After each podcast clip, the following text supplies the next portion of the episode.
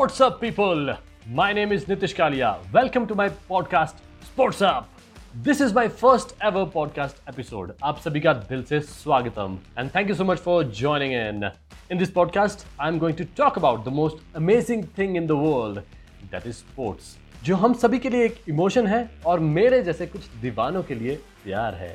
So let's get going आज के इस एपिसोड में मैं बात करूँगा लास्ट वीक में कंप्लीट हुए और अभी चल रहे कुछ स्पोर्टिंग इवेंट्स की, जो कि वर्ल्ड वाइड हो रहे हैं। तो चलिए, सबसे पहले शुरुआत करते हैं दुनिया के सबसे बड़े स्पोर्ट्स की, जिसे हम कहते हैं फुटबॉल वो कहते हैं ना, अगर आपके लिए एक रास्ता बंद हो जाए तो दूसरा अपने आप खुल जाता है। और जो भी होता है, अच्छे के लिए होता है। चेल्सी के मैनेजर थॉमस टुकल की कहानी भी कुछ ऐसी ही है। लास्ट ईयर पीएसजी यानी पेरिस सेंट जोमेन जो कि एक फ्रेंच फ़ेमस क्लब है जहाँ नेमार खेलते हैं, अगर आप लोगों को अब समझ आ गया होगा। उन्हें पहली बार चैंपियंस लीग फाइनल तक ले जाने के बाद भी थॉमस टुकल को सैक कर दिया गया, क्योंकि वो जर्मनी की चैंपियन टीम और दुनिया की एक बेहतरीन टीमों में से एक बायन म्यूनिख से फाइनल में हार गए थे।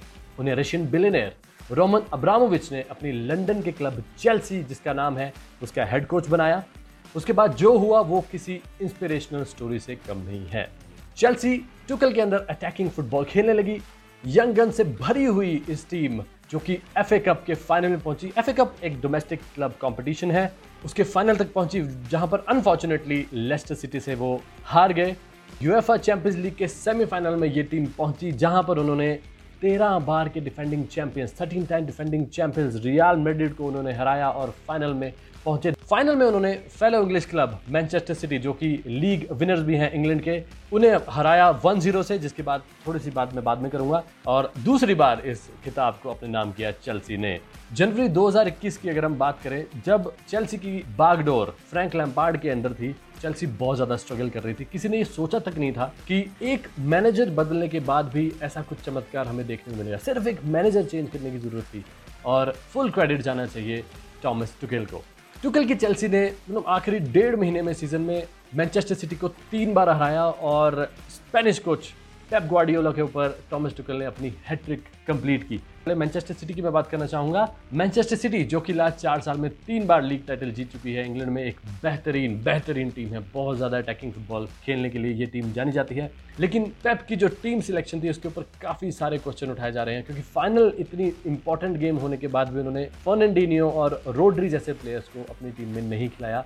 ये दोनों डिफेंसिव मिडफील्डर्स हैं और डिफेंस को बहुत ज़्यादा स्ट्रांग बनाते हैं। ग्वाडियोलो के थिंकिंग की बात करें वो आई थिंक एक अटैकिंग टीम बनाना चाहते थे। उसके चक्कर में डिफेंस को थोड़ा सा वो भूल गए और उन्होंने लास्ट में जाके वो बोलते हैं ना गैम्बल जो है वो पे ऑफ़ नहीं हुआ। स्पेनिश मैनेजर ग्वाडियोला जहाँ भी जाते हैं, सब कुछ जीत लेते हैं डोमेस्टिकली चाहे कप्स हों, चाहे यू नो लीग्स हों, लेकिन चैंपियंस लीग जो है वो जीत नहीं पा रहे हैं। 2011-12 सीज़न के बाद जब वो मेसी के साथ थे बार्सिलोना के कोच थे, तब से उन्होंने चैंपियंस लीग नहीं जीती है। तो आई थिंक उन्हें मैसी की बहुत ज़्यादा ज़रूरत है। सो with help of Kai Havertz goal in 42nd minute of the match as young English sensation Mason Mount breach City defence with accurate through pass final score at the Estadio do Dragao Portugal which hosted more than 14000 fans it finished Chelsea one Manchester City nil okay so after discussing about the premium European competition that is the Champions League. It's time to move on to the second tier of the European football that is Europa League. The final of that was played on Wednesday night where Spanish side Villarreal beat English side Manchester United 11-10 on penalties to win their first ever UEFA Europa League title. The final was played in Poland in front of the crowd. Normal time में match एक एक की बराबरी पर रहा Gerrard Moreno जिन्होंने उनतीसवें minute में स्पेनिश साइड को एक शून्य की लीड दिलाई, उसके बाद सेकेंड हाफ़ की शुरुआत में एडिनसन कवानी ने यूनाइटेड को एक एक की बराबरी पर ला दिया। मैनचेस्टर यूनाइटेड को यह मैच जीतना चाहिए था, जिस तरह की उनकी टीम का स्टेचर है। पर क्रेडिट जाता है उन्हें एमरी की साइड को, जिन्होंने डिफेंडिंग की और 120 मिनट तक यूनाइटेड को रोके रखा। पेनल्टी शूटआउट में दोनों टीम्स ने मिलकर 22 शूट्स लिए। 22वीं पेनल्टी लेने के लिए मैनचेस्टर यूनाइटेड के कीपर डेविड डे है आगे आए जिन्होंने एक बड़ा वीक शॉट लिया जिसे वीरेल के कीपर जेरोनीमो रूली ने सेव किया।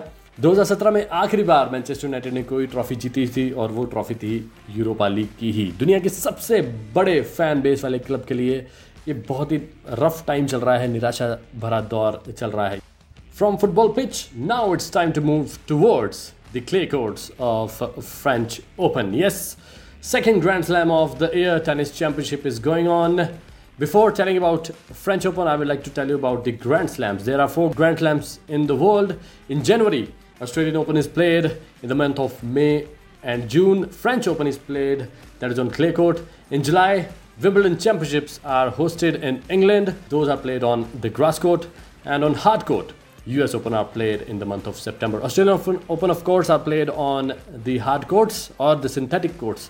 okay, तो चलिए बढ़ते हैं फ्रेंच ओपन की तरफ़ टेनिस चैंपियनशिप गोइंग ऑन पहली बार ऐसा हुआ है कि मेन सिंगल्स कंपटीशन में राफेल नडाल नोवैक जोकोविच और रॉजर फेडरर एक ही हाफ़ में उन्हें ड्रॉ मिले हैं इसका ये मतलब हुआ कि हम एक पोटेंशियल क्वार्टर फाइनल देख सकते हैं, जिसमें रॉजर फेडरर और नोवैक जोकोविच आपस में खेल सकते हैं और सेमीफाइनल्स में नडाल का सामना हो सकता है जोकोविच और फेडर के मैच के विनर के। So you know very interesting scenes और कौन नहीं देखना चाहेगा इतने बड़े स्टेचर के games of course as a big tennis fan I am up for that पहला दिन, जो 30 मई का दिन था फ्रेंच ओपन टेनिस में अपसेट्स से भरा दिन रहा। अपसेट का मतलब होता है कि एक लोअर रैंक प्लेयर अगर एक हायर रैंक प्लेयर को हराता है तो उसे अपसेट बोलते हैं। डोमिनिक थीम और ग्रिगर डिमिट्रॉव दोनों बार हो गए। डोमिनिक थीम अगर मैं आपको बताऊँ ऑस्ट्रियन जो है वर्ल्ड नंबर फोर है। यूएस ओपन 2020 वो जीत चुके हैं। पैब्लो एंडुजार के साथ वो खेल रहे थे। दो सेट्स वो जीत चुके थे। पाँच सेट्स का ग्रैंड स्लैम चैंपियनशिप होता है। मेन सिंगल्स में।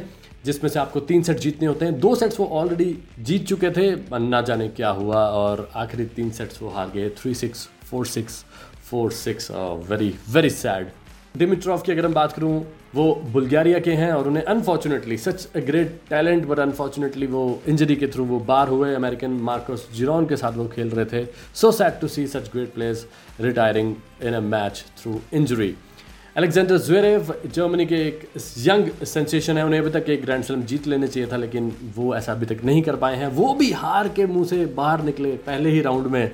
फाइव सेट्स में उन्होंने मैच जीता, दो सेट्स वो पहले ही हार रहे थे अगेंस्ट जर्मन ऑस्कर ओटे लेकिन फाइनली ये मैच जीत लिया। अगर हम बात करें अदर प्लेयर्स की स्टेफनो पास रशियन सेंसेशन कैरन काशनोव की नेशिकोरी ऑफ़ जापान सभी ने अपने पहले राउंड के मैचेस कंफर्टेबली जीते। सेकेंड डे की बात करें तो आज रॉजर फेडरर 2019 के बाद पहली बार खेलेंगे क्ले कोर्ट के फ्रेंच ओपन में। उन्होंने तो खुद से कहा कि वो शायद टाइटल ना जीत पाए। Sad for Roger Federer fans world number one and last year's runner-up Novak Djokovic will be playing against tennis sanguine of America. Defending champion Rafael Nadal seeking his 14th French Open title as he starts his title defense against Australian Alexei Popyrin Nadal के लिए एक बहुत ही famous कहावत बन गई है French Open में कि फ्रेंच ओपन एक ऐसा टूर्नामेंट है जहाँ पर सभी प्लेयर्स खेलते हैं फाइनल में राफेल नडाल से हारने के लिए एंड तेरह बार आप जीत चुके हैं और हंड्रेड टू का रिकॉर्ड है यानी सौ मैचेस फ्रेंच ओपन में वो जीत चुके हैं जब से उन्होंने अपने करियर की शुरुआत की और सिर्फ़ दो सिर्फ़ दो मैच वहाँ पर उन्होंने हारे हैं। My god what a great record what a great champion Rafael Nadal is women singles की अगर हम बात करें तो सुरेना विलियम्स फ्रेंच ओपन की हिस्ट्री का पहला नाइट मैच खेलने वाली हैं। जी हाँ सबसे पहला फ्रेंच ओपन में नाइट मैच होने वाला है और वो खेलेंगी वो रोमानिया की कैमेलिया बेगू के against. Defending champion Iga Swiatek of Poland, she will start her bid to defend the championship against Kaja Yuvan of Slovenia. Last year की जो रनअप रही थी सोफिया कैनिन वो आज खेलेंगी योलोना ऑस्टपेंको के साथ जो कि 2017 में 20 साल की उम्र में ये चैंपियनशिप जीती थी फ्रेंच ओपन उसके बाद से वो कुछ अपना खास कर नहीं पाई किसी भी ग्रैंड स्लैब में कि ये अच्छा टाइम है उनको चैंपियनशिप जीतें टॉप सीड जो नंबर वन सीड है एशली बार्टी वो ये स्टार्ट करेंगे अपना कैंपेन आज ही और ऑस्ट्रेलियन ओपन 2021 की जो विनर है नियोमी ओसाका पेट्रिसिया टिक के साथ उन्होंने अपना कैंपेन स्टार्ट किया। वो पहला मैच इजीली जीती। जैसे मैंने कहा अपसेट से भरा दिन था तो एंजलिक कर्बर ज़बरदस्त जर्मनी की खिलाड़ी हैं वो। बहुत आसानी से स्ट्रेट सेट्स में पहले ही राउंड में हारी। Petra Kvitova Victoria Azarenka Madison Keys और अदर बिग गन्स जो हैं टेनिस की वो पहले दिन में आसानी से अपनी जीत दर्ज करती हुई। From fashion capital of the world, Paris, it's time to move on to another beautiful destination in Europe, which is known as Monaco. Yes, Formula One, it is vroom vroom time.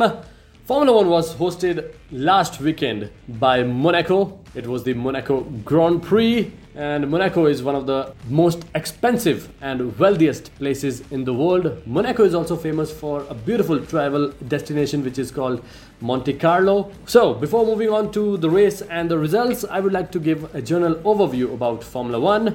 Formula One में 10 teams होती हैं जिनके बारे में आपको थोड़ी देर में मैं इंफॉर्मेशन दूंगा हर टीम के अपने दो ड्राइवर्स होते हैं फॉर्मूला वन रेस हमेशा वीकेंड पर ही खेली जाती है फ्राइडे से ये वीकेंड स्टार्ट होता है फ्राइडे को दो प्रैक्टिस सेशंस होते हैं 90 मिनट्स का एक सेशन होता है। थर्ड प्रैक्टिस सेशन होता है सैटरडे मॉर्निंग को, वो भी 90 मिनट्स का होता है और आफ्टरनून में खेला जाता है क्वालिफाइंग सेशन क्वालिफाइंग सेशन में डिसाइड होता है कि संडे की रेस के लिए ड्राइवर्स की पोजीशन स्टार्टिंग ग्रिड पर क्या रहेगी।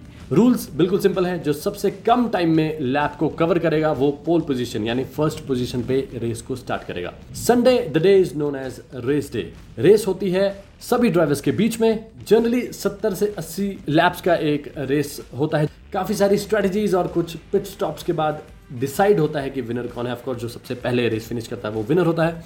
विनर को मिलते हैं 25 पॉइंट्स सेकेंड पोजिशन वाले ड्राइवर को मिलते हैं। 18 points third position driver gets 15 points और टॉप 10 पर जो फिनिश करते हैं ड्राइवर्स उन्हीं को सिर्फ़ पॉइंट्स दिए जाते हैं। रिमेनिंग 10 को नहीं दिए जाते हैं। टीम्स की अगर हम बात करें तो Ferrari Mercedes McLaren Mercedes Red Bull जैसी बड़ी बड़ी टीमें रेस में हिस्सा लेती हैं। और एक और नाम आप सभी लोगों ने सुना होगा, आप लोगों के ध्यान में होगा दैट इज़ फोर्स इंडिया जी हाँ जो कि विजय माल्या की टीम थी।